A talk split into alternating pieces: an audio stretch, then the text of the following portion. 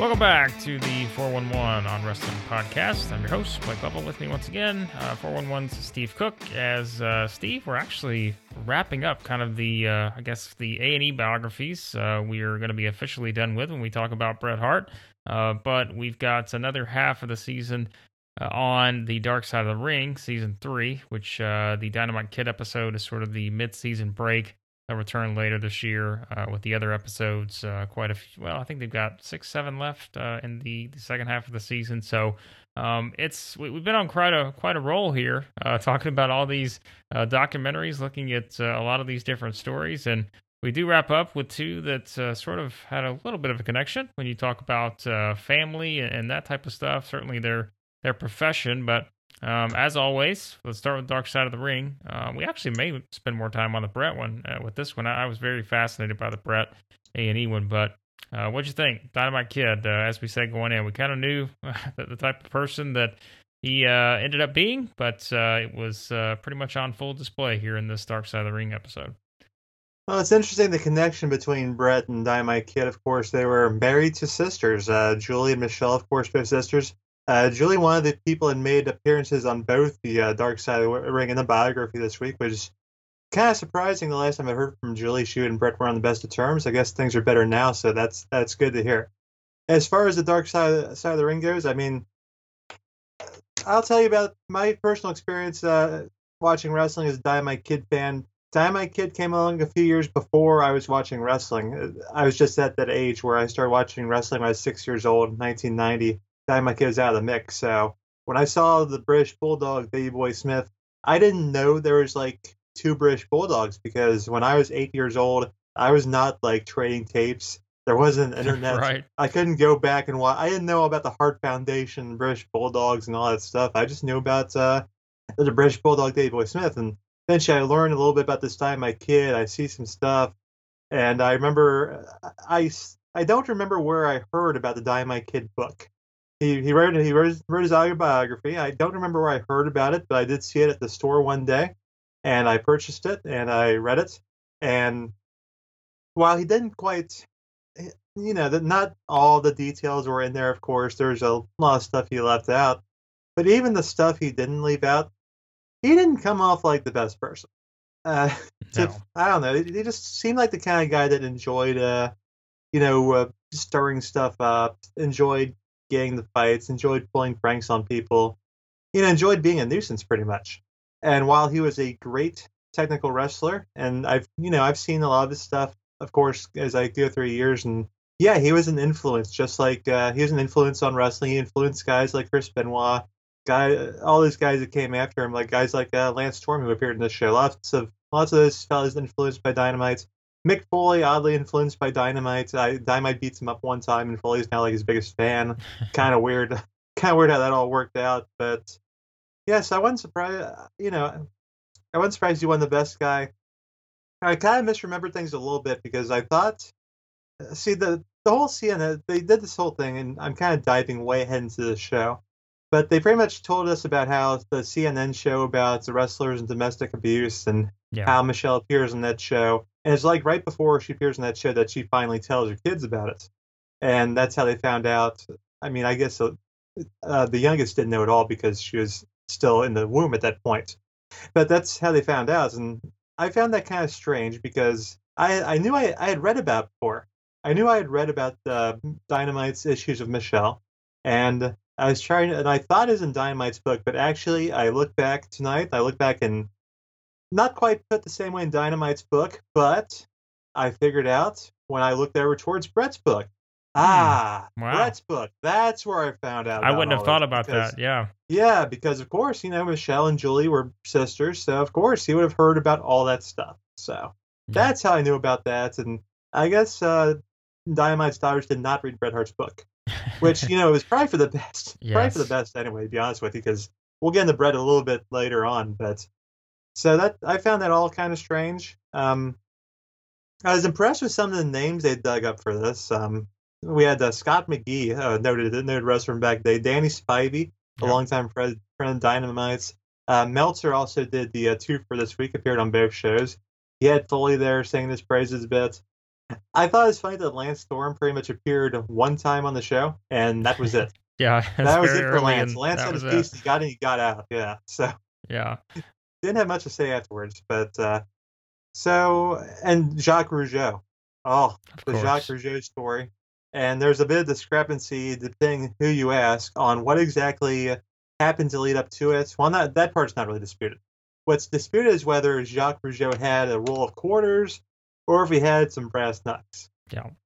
Dynamite will tell you brass knucks, his friend will tell you brass knucks, and Jacques will say roll of quarters. But at the end of the day, the whole thing pretty much uh, seems to have ruined Dynamite's kid's life. But Dynamite Kid already ruined lives before then, so what the hell? Yeah, it's um I mean it it's sort of a very I mean you talk about all the connections like just tying everything together and all the different stories, you know, you got the ones like you said, you you know, you talk about sort of the friendship he had with with Dan Spivey and, and McGhee and others. Um and, then you go into the family stuff with Michelle and Julie and um, you know, then like you said, you got Jacques and the the Dino Bravo connection and like all this other stuff, and there's just there's so many of those different things that you could kind of gather. And I, I had to look back. So the Dynamite Kid book was published in 1999. I want to say that I was probably like you, like I probably just saw it in a bookstore. I, I want to say I I read it probably around. This is just a pure guess on my part, but I want to say it was probably like 2002 or so.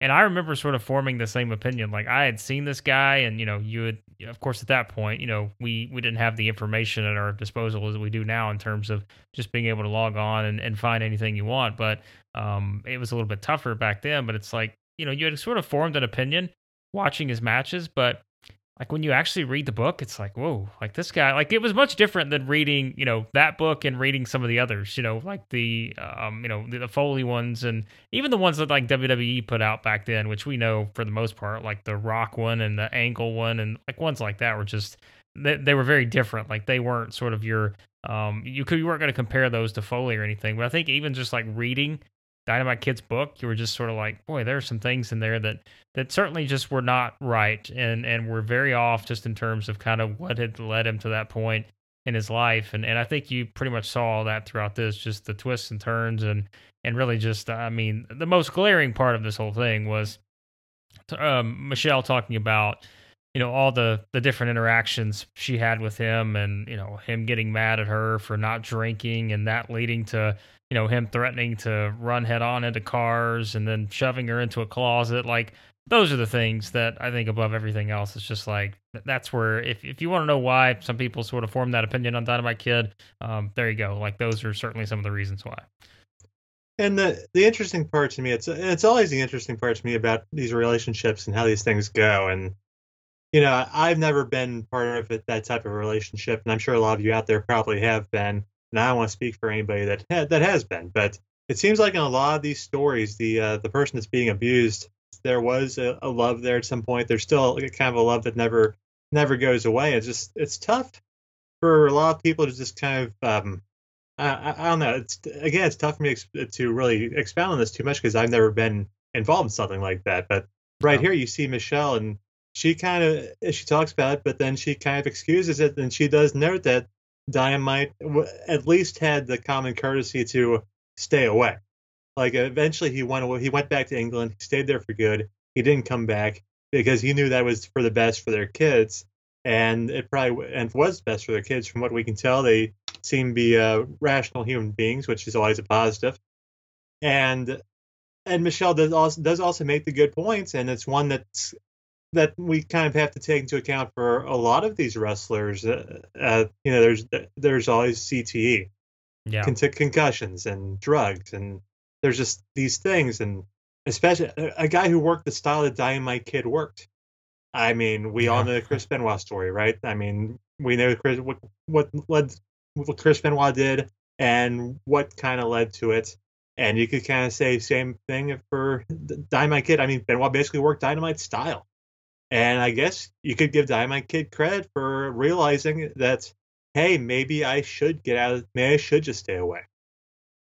Yeah, I mean it's um th- there are a lot of layers to it, like you said, and and like you mentioned, sort of with the relationship part. Like there's such a deep part of that, you know, that gets to your psyche. I mean, like like you, I mean, I I haven't been a part of anything like that, and and as you said, it's it's really hard to to place yourself in in that particular situation but but like we know i mean just hearing others talk about it and, and we've you know we've talked about these situations before with um you know whether it's dark side of the ring or other documentaries or such or, or anything like that um you always hear kind of that recall is just that hey there was something about that sort of mental part of it that is you know it is that connection it is that that love you have for someone else but it's it's just like it is such a, a very difficult thing to sort of process and and ultimately you know put yourself in that position to to figure out what the what the next move is or what the right move is. And and as you talked about i mean that's where you did hear michelle sort of say look if there's one thing uh, you know she will say was that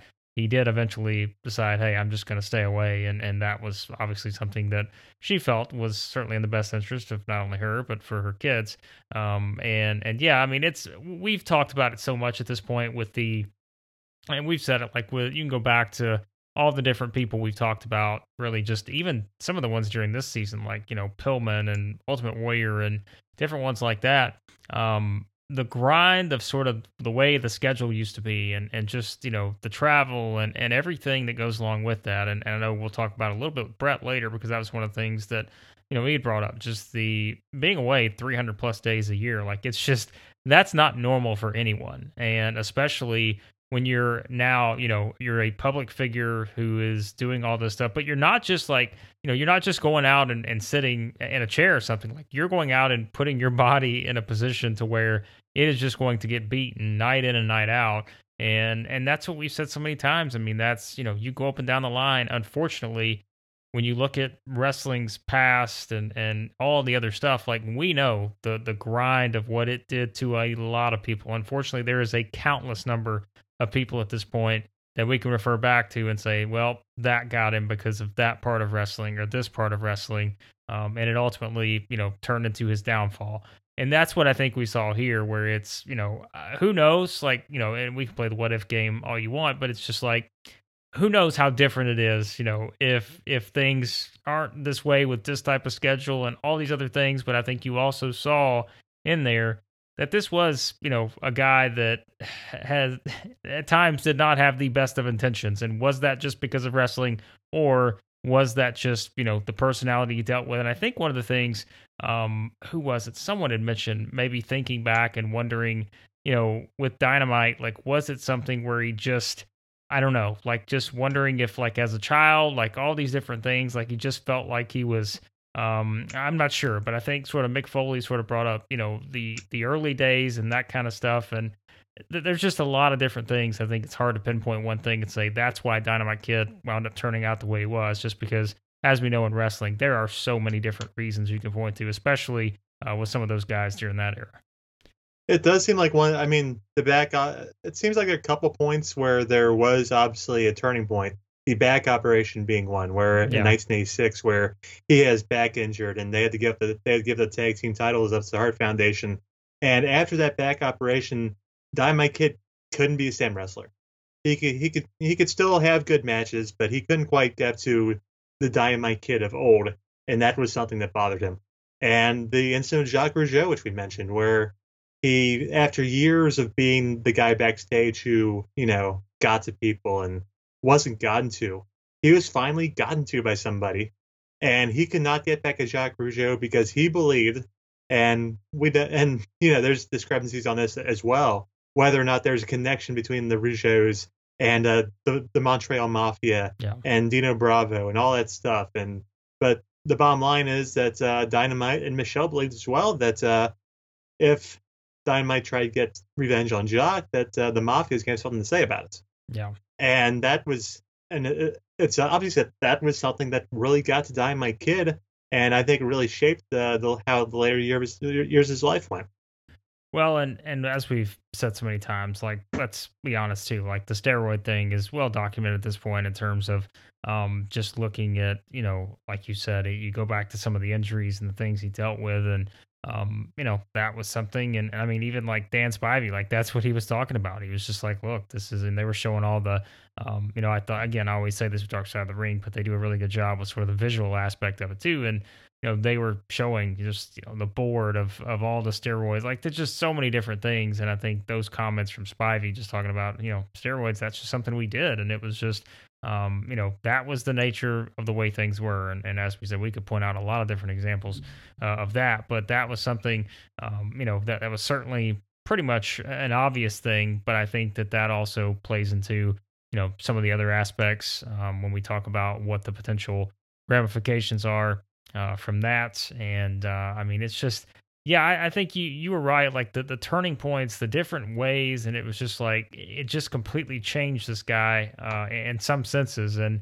you know, I mean, even going towards the end of the documentary where they're talking about, you know, he's basically out here fighting in garages after retiring from uh, wrestling. How, how, sad is that? The guy's yeah. fighting in garages for God's sakes, bare knuckle fights, and oh, what, he couldn't have been he can't be making any money doing that. No, like it's it's Fight Club. Like he's he probably wouldn't win all his fights either. I'm guessing. No, and I, I think it's but that's what we like. I think it's just something like mentally. I feel like that had to just be something for him that was. I don't know, like everything had sort of gone wrong, and it's like, hey, I'm still a wrestler, like I'm still this tough guy, and I'm gonna prove it. Um, of course, you know, we we'd have no idea what he was thinking in reality, but it's just like you have to wonder like that is something that goes into it um, when you have a guy that just is out of the spotlight and that we've always said that too like with guys who just come out of the spotlight like that's such a big part of it. Um, you know that camaraderie has always been something that, that wrestlers have talked about you know when they say what's the one thing you miss the most? or you know what are the things you miss the most? Like they always talk about that as being just the camaraderie and stuff like that and um, yes, it's much different, you know, being in a, a, wrestling locker room in the WWF versus yeah. fighting in a garage. But but still, like it's you have some semblance of camaraderie there, I guess. But um, yeah, like like that's just I think again, th- there's no way to know just the the impact a lot of this stuff could have on the psyche of, of anyone, even just a normal person. But I think for someone like this, and, as, we, as we, I mean, there's no there's no denying some of the bad things just in terms of I mean they were talking about the incident with I think it was Tom Snow and um you know all those different things. And we talked about all the stuff with his wife even to the point of I mean the the the most significant one just in terms of um you know can kind of make your stomach turn a little bit uh, was talking about just the the physical abuse w- with his wife after she told him to leave. And you know she's pregnant at the time and he's getting a gun and, and threatening her and all this other stuff um, but it's just like, man, there, there's so many things probably probably just messed up uh, in terms of what that guy was thinking at that point in his life, and really, as we said, throughout uh, a lot of his sort of downfall there at that point. And you even think of just some of the stuff that that was left out. Like I was just thinking, when you're talking about the camaraderie and backstage and all that stuff, and the friends that Dynamite had, and uh, towards the end, Dynamite pretty much had no friends. All these people were gone pretty much. Uh, right. I think the guys who appeared on the show, like Spivey and Scott McGhee, were pretty much it.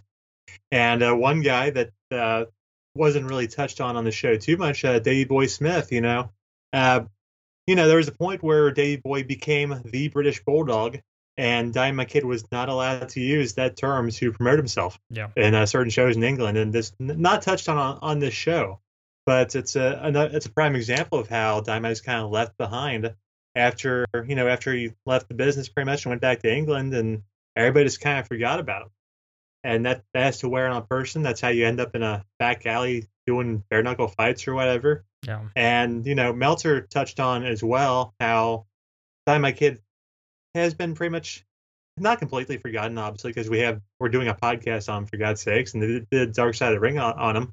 But he'll probably never get the credit he deserves or warrants because it's one of those stories that you know we, we like to talk about happy endings. We like to talk about positive stories. That's why we like to talk about uh, guys like mick foley who have had a happy ending. Uh, guys like Ric Flair who have been through a lot of stuff but he's still alive and kicking. You know bret hart bret hart's had a great turnaround. Shawn michaels of course found god. We like to kind of focus on those stories instead of you know stories like uh, guys like uh, Dynamite Kid or you know his his uh, project Chris Benoit. Yeah, it's um, and I think there's there's something to that. We talk about just the forgotten aspect, and you know, I mean, I think one of Julia was, I think Julie was the one that mentioned sort of the last memory she had of him was him just sitting there, like showing her highlights of the Tiger Mask match and all this other stuff, and yeah. that, like that just kind of, I think that sort of proves that point of just just like you know when you're a guy in that spotlight no matter who you are. Like if you're on that stage of a professional wrestler in you know, a company like that, or, or just you know, even in Japan, like all the stuff he did. Um, you know, you, those are again not being in that position. I can only imagine just sort of the the adrenaline and what it's like to lose that, um, and and to kind of look back and know that maybe you don't have the opportunity, and that's why I think sometimes we laugh about it, but it's like this is why guys come out of retirement so much is it's just it's impossible to replace um, yeah. with just a normal life. And and that's the theme we've always talked about with with wrestlers especially from that era i think. Um, but really any era i think it's just hard to replace that particular feeling. And you talk about positive endings. I mean i don't know that you know we, we know what ultimately happens uh, with Dynamite Kid, but I know the the one daughter, uh, Bronwyn, had talked about you know just going on a whim and visiting him and him, you know, apologizing and that sort of stuff. I mean, if there is something, you know, coming out of it, uh, you, you look at sort of how his daughters are turned out. Obviously, we don't know everything they've been through, but um, seemingly right now, you know, everything eh, you kind of hear them talk about it and kind of recall their memories and all that. Um, but I think that was at least it's not going to give you that ultimate happy ending, but um, I guess for for at least one of his daughters, you know, to have that moment and to at least get sort of that apology for everything that they went through, because again, we probably don't even know the half of it. Um, that that's at least something you can lean on and say, well, there's there's something positive you can take out of it. I guess there were. I will say though, there were three kids, and we only saw two. Yeah, that's true. So one of them didn't feel like appearing on camera for this. Yeah, good point. I mean, so I don't want to delve. I don't want to, you know, uh, make assumptions here, but uh, one of them was not interested in being on the show. Yeah, it's. I'll say about that. It's. I mean, it's like we said. Who knows? I mean, they're. It is it, like it's impossible, and that I think we talk about that. We said that with the Ultimate Warrior thing too, with Dark Side of the Ring. Like in the one hour they have, there, there's probably so many other things like you could you know, there's a lot of other stuff you could do, but um, that's why I think in you know some of the part twos we probably the two parters we probably look at it, you know, maybe in somewhat higher regard than some of the others. Although you know, I don't think that's necessarily the case with every one of them. But it's just having more time to dive into what is a very complicated, um, you know, story and legacy for some of these people that are profiled on Dark Side of the Ring. Um, that is that is not always easy to do, and um, th- there's lots of things I'm sure they could have went into uh, even more. But I guess we can transition to Bret Hart because, I mean, I, I think for me, and I don't, you know, recency bias is a thing, but we've watched so many of these. Maybe I'm just doing, you know, the recency bias thing. But I thought this was probably the best one, best A and E one I can remember, sort of just from this group that they've had uh, here in this little run. Uh, I mean, I we talked about the flaws with some of the ones that they they certainly put together. Uh, the Randy Savage one in particular. Um, I thought that you know the Warrior one was a lot better than than I expected, but but I really felt like this Bret one was a case of maybe it's just me knowing what the story is of Bret and to actually see this guy at the very end like smiling and seemingly as happy as he is like you could have never probably predicted that based on everything that he's gone through and I think for them to sort of you know, pack that into a couple hours and go through all the different things that, that he has gone through. I just felt like at the end of this, I'm like, I actually feel good that this guy is is where he is right now. Seemingly, yes, Bret's still going to have grudges. Like, th- then there's reasonable. I think there's reasons for it. Like sometimes I think we give this guy too much, and it's not. You know, it's just that we always know. Like, there's going to be a portion of people that will will kind of take the opinion they want to take and, and take the side they want to take. But I mean, it's like when some people say that, that Bret Hart, you know, comes across as bitter and all that. If I'm Bret Hart, I'm probably coming across just as bitter because of some of the things that have happened to him. Um, you know, and, and I just look at this and I'm like, this guy actually seems like he's happy. And probably, you know, there was a point a decade ago where you didn't know if that was going to be the case. Yeah, there was a point where Bret Hart seemed bitter. That that has gone away for a while now. And I think there are people that they won't recognize that. You know how people like to you know, people like to harp on things. They see one thing and that becomes their snapshot of that person for the rest of their life. And I'm not going to sit here and tell you that Bret Hart wasn't bitter back in the early 2000s. Well, for me, that I missed that decade. You yeah. know, I'm not going to sit here and tell you that he wasn't. I mean, it, it was what it was there. But uh, these days, you see a man that's uh, come to terms with his with his place in the wrestling business. Uh, you know, he's he's figured things out. He under, he's got a broader uh, sense of himself now. I guess would be the best way to put it. And can we also talk? I just want to kind of talk about the man's wardrobe choices for the show.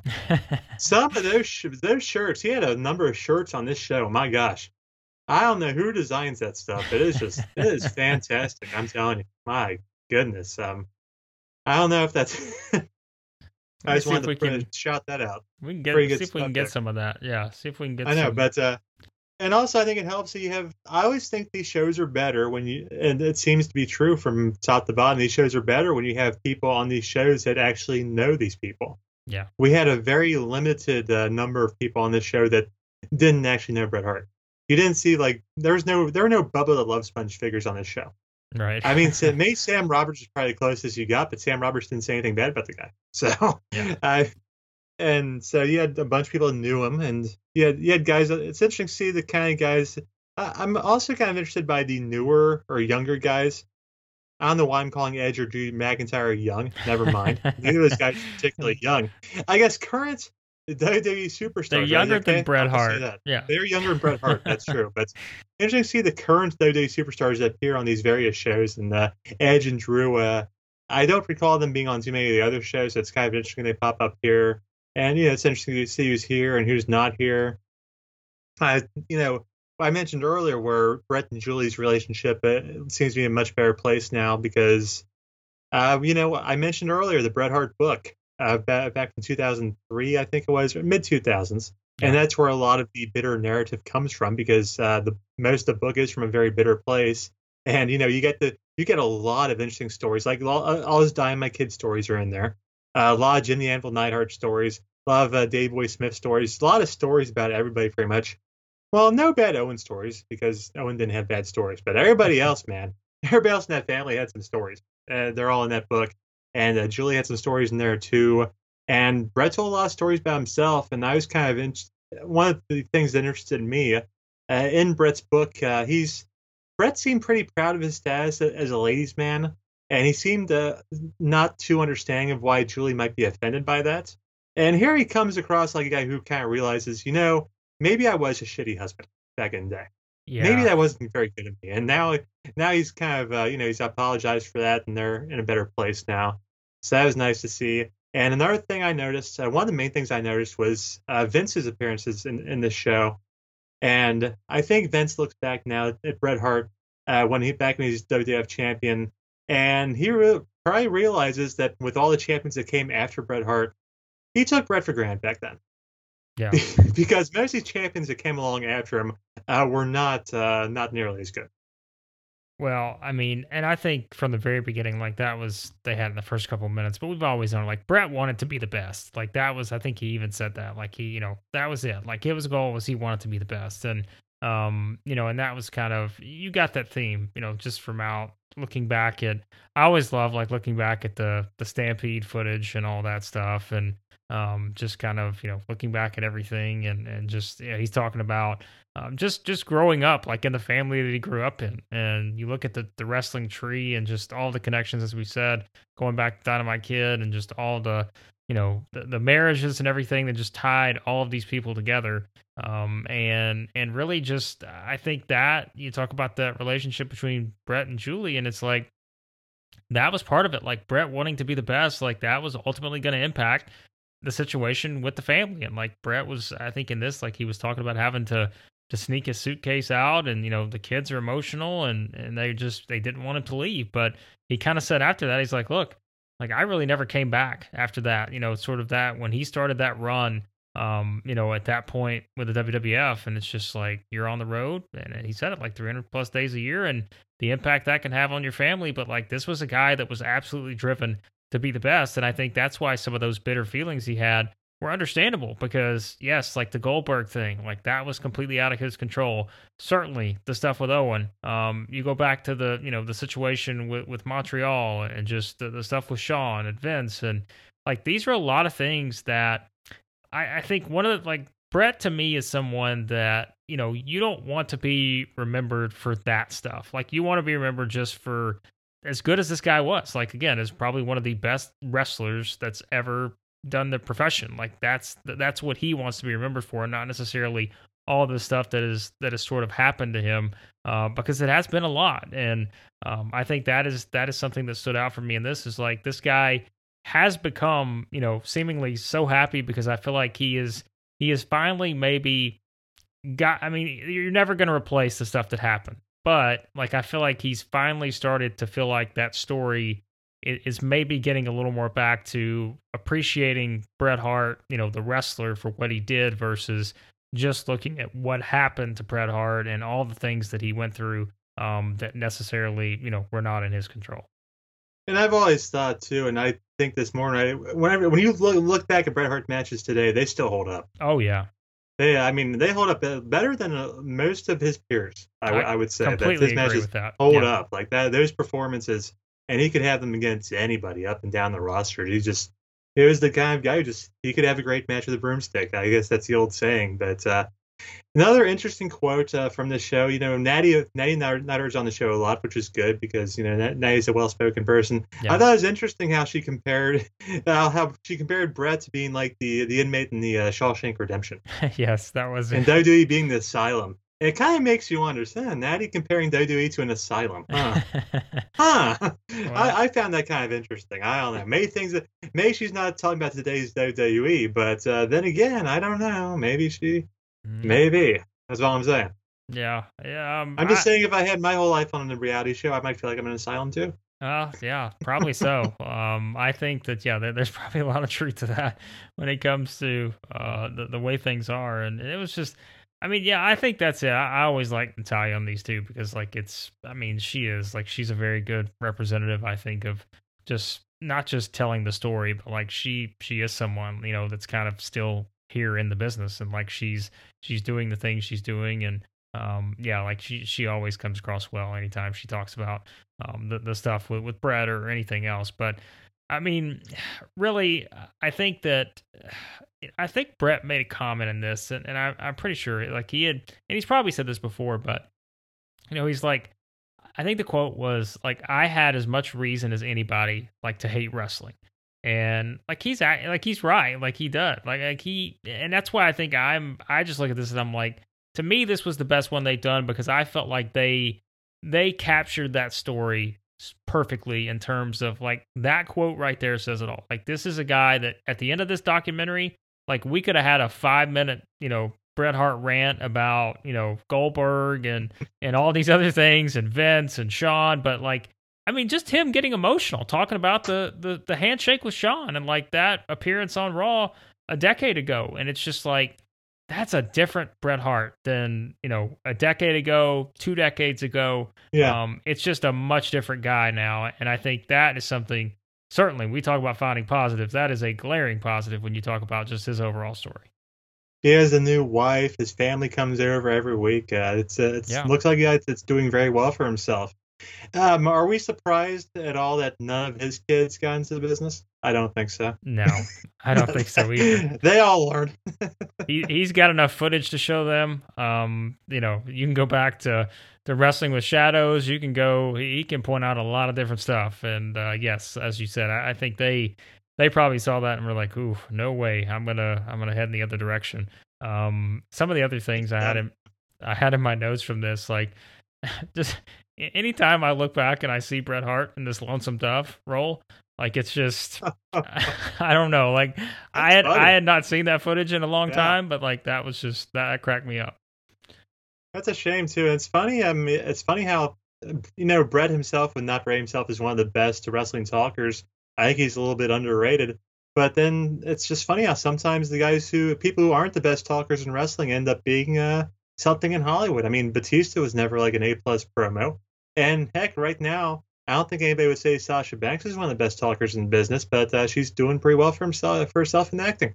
Yeah, that's just that presence. That. Yeah, yeah, like it's just that presence, like that that star presence we always talk about. Like those are those just people, I guess, that that have that it factor, and um, I mean that's you know, Bret had it. Like it's uh, there, there's no doubt. Like he is someone that I think's always had it. He's just always been a very. They didn't show the Aladdin appearance. They didn't show him in genie pants. No. They're genie pants, unfortunately. No, that they didn't do that. Um, so that's uh, yeah.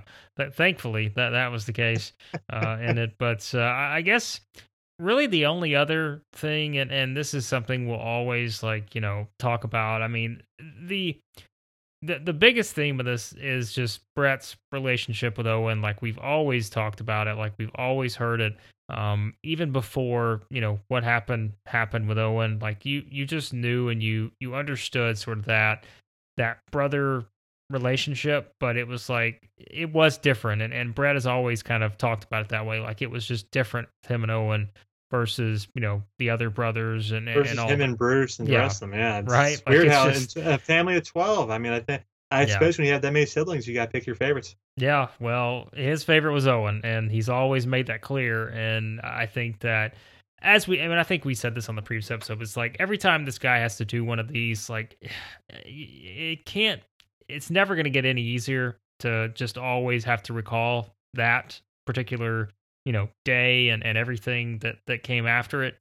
But like, I I still feel like for him, I mean, look, it's it's never when when you see the having to watch the which they play. I, I was I don't want to know if I was surprised, but I don't know that I expected them to actually show you know the the Jr. and Lawler at ringside, like Jr. basically you know announcing Owen had died. I don't know that I expected them to show that in this, but it never gets easier seeing it. But like if you want something that's just gonna like punch you in the gut, like that is it. Every time I see it, I've seen it however many times at this point. It's not something I actively seek out, but anytime it's been on anything they've ever showed, like it's just like every time you see it, it just punches you in the gut. And then I think you just think back to obviously what Owen could have accomplished, but you also think back just to that relationship he had with Bret. And, and I think you really saw that here, even though, you know, we, we've always seen that in all the other stuff that Bret's ever done, but it's just like every time you see it, it doesn't get any easier.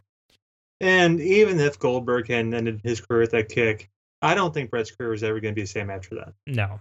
I mean, if if Montreal wasn't bad enough, if that wasn't going to derail, derail enough, oh, that was going to be the that was going to be the last straw right there. And I think Bret's uh, last years in business would not have been uh, uh, satisfying ones for him or for the audience. He would just been going through the motions in WCW, just uh, you know, cashing a paycheck, doing his thing, and uh, that that was the last.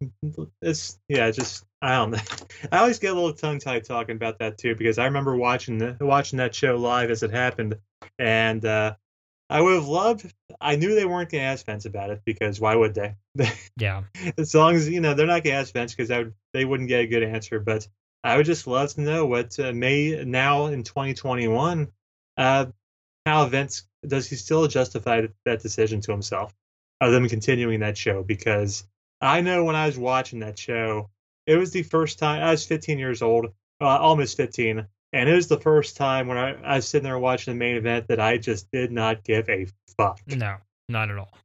Um, I tell you this, and and there's obviously been a lot of people talk about that night and that moment over the years. Um, as we said, I mean, we know like Bret's thoughts on it, but it's just like one of the and I, like I don't think best is the word, but if you just want like one of the most sort of I- probably emotional, like I think that's the best way to put it.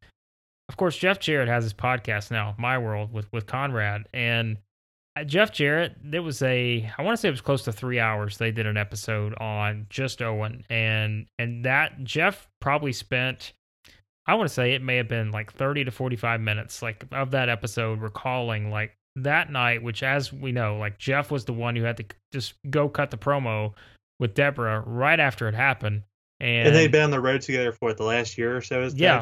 they had been Yeah. on the road. They were they had just um what was it?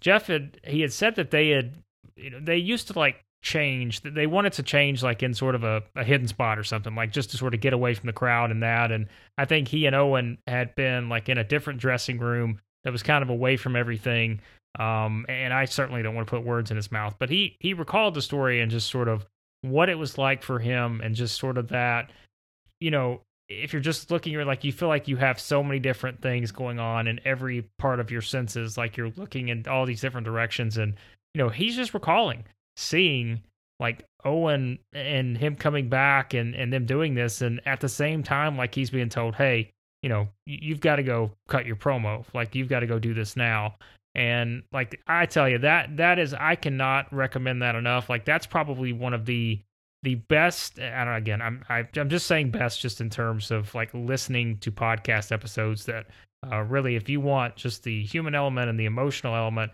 like that is just an unbelievable uh, couple hours conversation there with with Jeff Jarrett. That was one of the, I want to say it's like one of maybe his second, third episode of that podcast. He's done several now, but um, it is just an unbelievable thing to listen to. And and like we said, I mean, we we tie that back to Bret and you know, you can only imagine just sort of again having every time that comes up, you're always going to think about that, and it's always going to bring out sort of those memories, and, and that's why I always go back to like he was Bret's exactly right when he says that he has as much reason as anybody to hate wrestling because he absolutely did. Not just you know for everything that happened to him personally um, with the Goldberg thing and the you know Montreal, but like the stuff with Owen, like he he does. But for him to actually be at this point where he is seemingly at peace uh, with how his life has turned out, uh, that that is quite something.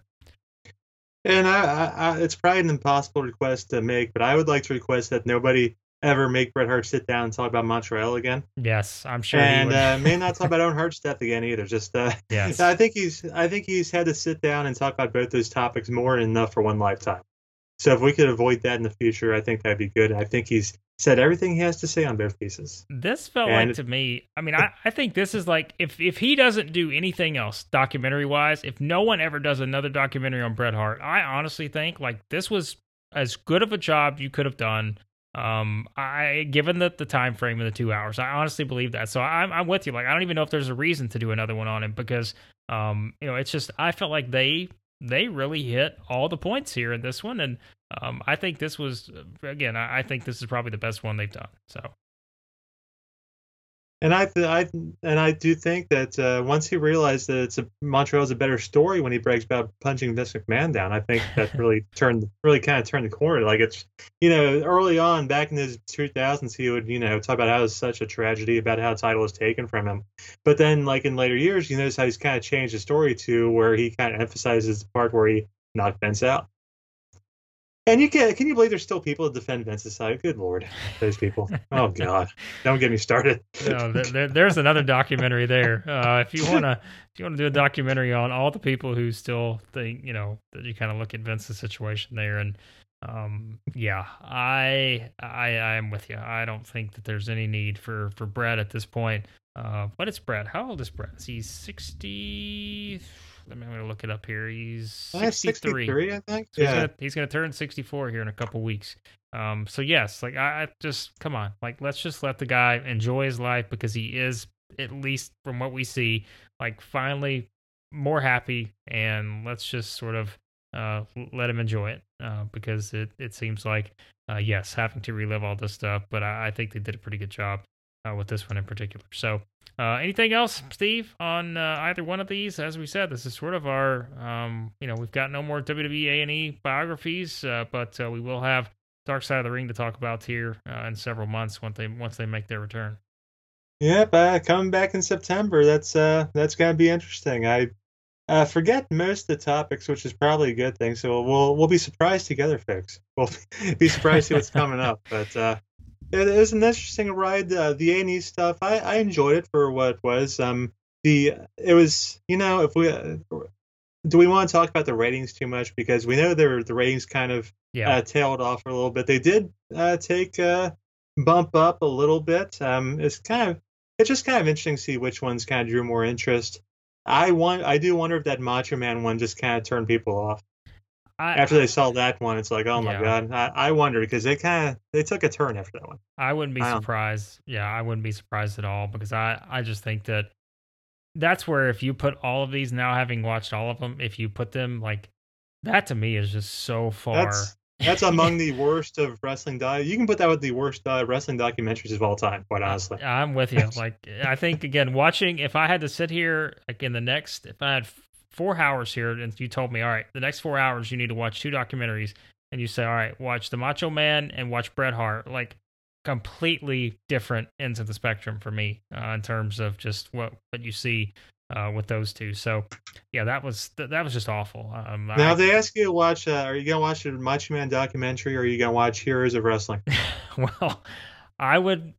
I would probably still watch the Macho Man documentary. Um, I, I don't know though. Like yeah, because I think it gets harder to watch the Heroes of Wrestling at this point because you look back on it and you're like, oh man, like at that at the time, like you look back oh, on it, boy. you're like, yikes. But at the time that was yikes. Oh my gosh, Yeah. that, that show that was a that was a disaster. Yeah, Oh. so I guess that that somehow the Macho Man A and E one still was able to stay above that bar, but um maybe not by much. But I also liked I like seeing the Dream Team reunite this week as well in the uh, Most Wanted Treasure show. That was nice to see Bruce Barber and Greg the Hammer getting back together. That was pretty cool. those have been entertaining. Um, I think you know those have you know what you're getting with them at this point, like you know kind of what the the series is going to look like. But I think for anyone that like enjoys that kind of stuff, which which I do, I know you do. Like it's just it's different. Like it's not sort of you know this what we're getting with Dark Side of the Ring or like these biographies. It's just a much different, more casual sort of fun um type did- of situation. Now you had Jake the Snake blaming the honky tonk man for his drug addiction. I thought that was pretty fun. Well- That's pretty interesting. Jake, Jake, Jake's an you know, he's okay until a damn honky tonk man him with the guitar. Yeah, I oh my gosh. I love li- I like don't. Jake in anything at this point. Like you just you listen to him, and, and obviously we talked about it on the last episode. Just I mean to hear him talk about the the Grizzly Smith stuff and all that, but it's like you know to hear Jake like he But does. he still works sometimes though. He's still working sometimes. You can see it. oh yeah, I, Jake- I, I love Jake. Don't get me wrong, but you can tell he's he's he's got stories to tell sometimes. You know, like Yeah. like the honky tonk man. And I'm sure they called honky tonk man get his response, and honky tonk uh, had a lot of four letter words in response to. it. Yeah. I think so. Um, Jake is, yeah, Jake's one of a kind. That's for sure. Uh, well, like we said, uh, here you go. I've got a got a list of some of the topics uh, for the second half of season three. Uh, you're gonna have the the steroid trial, so you're gonna have you know the the U.S. versus Vince McMahon. Um, Yeah. That's one of the ones we already we talked about. Plane ride from hell. It's another one. Uh, the Chris Kanyon episode. I think that's one that. Um, mm, that could be a sad one. yeah, that could be an interesting one. Um, you've got XPW in there, Luna Vachon. Um, so yeah, there's some there's some interesting topics. I think that um, you know some of them should should be pretty fascinating to kind of see who they get for some of these too, uh, because th- there's a, a lot of different directions you could go with some of those. So um, I yeah. don't recall Jim Cornette making a XPW appearances, but uh, well, he'll, he'll probably have something to say. Um, oh, I'm sure he, always does. Uh, no Jim Cornette this week on the show. That's uh, yeah, that's somewhat surprising. Yeah, that's that's very true. So uh, Jim Cornette usually has something to say. Um, so yes, that is uh, my guess that he'll he'll especially have something to say about some of those uh, for sure. But uh, Steve, like we said, that is um, you know at least for for now, this is going to be our uh, mid mid season break on the the dark side of the ring stuff that we discuss here on the podcast. But uh, I know we've got a lot of other wrestling still happening out there, and we'll be uh, discussing some of that. Of course, you're on the podcast as well uh, moving forward. But for now, uh, anything you want to plug? I know uh, as we're recording this on Saturday night, your uh, top seven Hell in a Cell matches uh, will go up on um, tonight, actually at midnight. So it'll be up on Sunday for people who want to read it.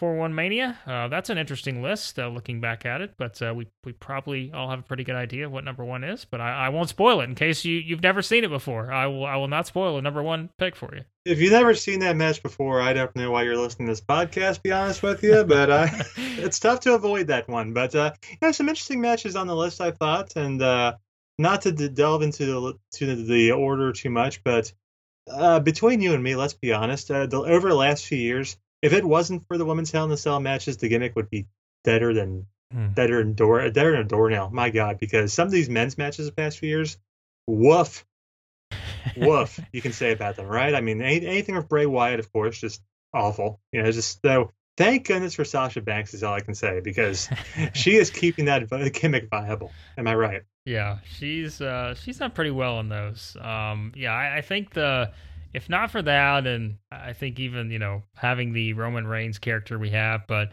I think there's no doubt that um The 2020 ones were okay, but man, like 19, 18, 17. I mean, anything of Bray Wyatt was straight trash.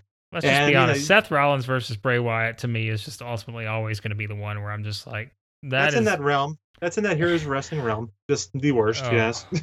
yes.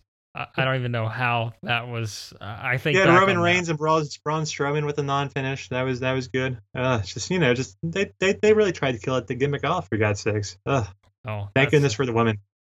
And also, over on the chair, we'll mention the chairshot.com this week because that's where we have the NXT Takeover in your house betting odds. Oh yes. So they, they they finally came out with those. I was a little worried they wouldn't because of just how interested people seem to be in the show. I don't know what's going on, quite honestly. yeah. Uh, you've you've been watching NXT, I'm sure, right? Yeah, you've like, been watching. It's it's it's different, but I feel like like every I feel like every era NXT, like when you you sort of reshuffle the roster and you kind of have you know for however long it is, like whatever the trend is of whether it's you know you kind of have your same people on top for six months or a year or whatever. Or in NXT's case, two years, three years, four Yeah. years, which kind of builds into what I've been talking about here with uh with this whole five way main event with Karrion Kross and the four other guys. And it's just I don't know, it just feels so eh. And I've pretty much decided that Karrion Kross to me, doesn't he kind of look like that bouncer at the gentleman's club? He's dating one of the dancers. And meanwhile, you've got these four guys. They're regulars. They've been there forever. It's kind of sad that they still keep coming around. So yeah, NXT's uh, world title scene is like a strip club, pretty much.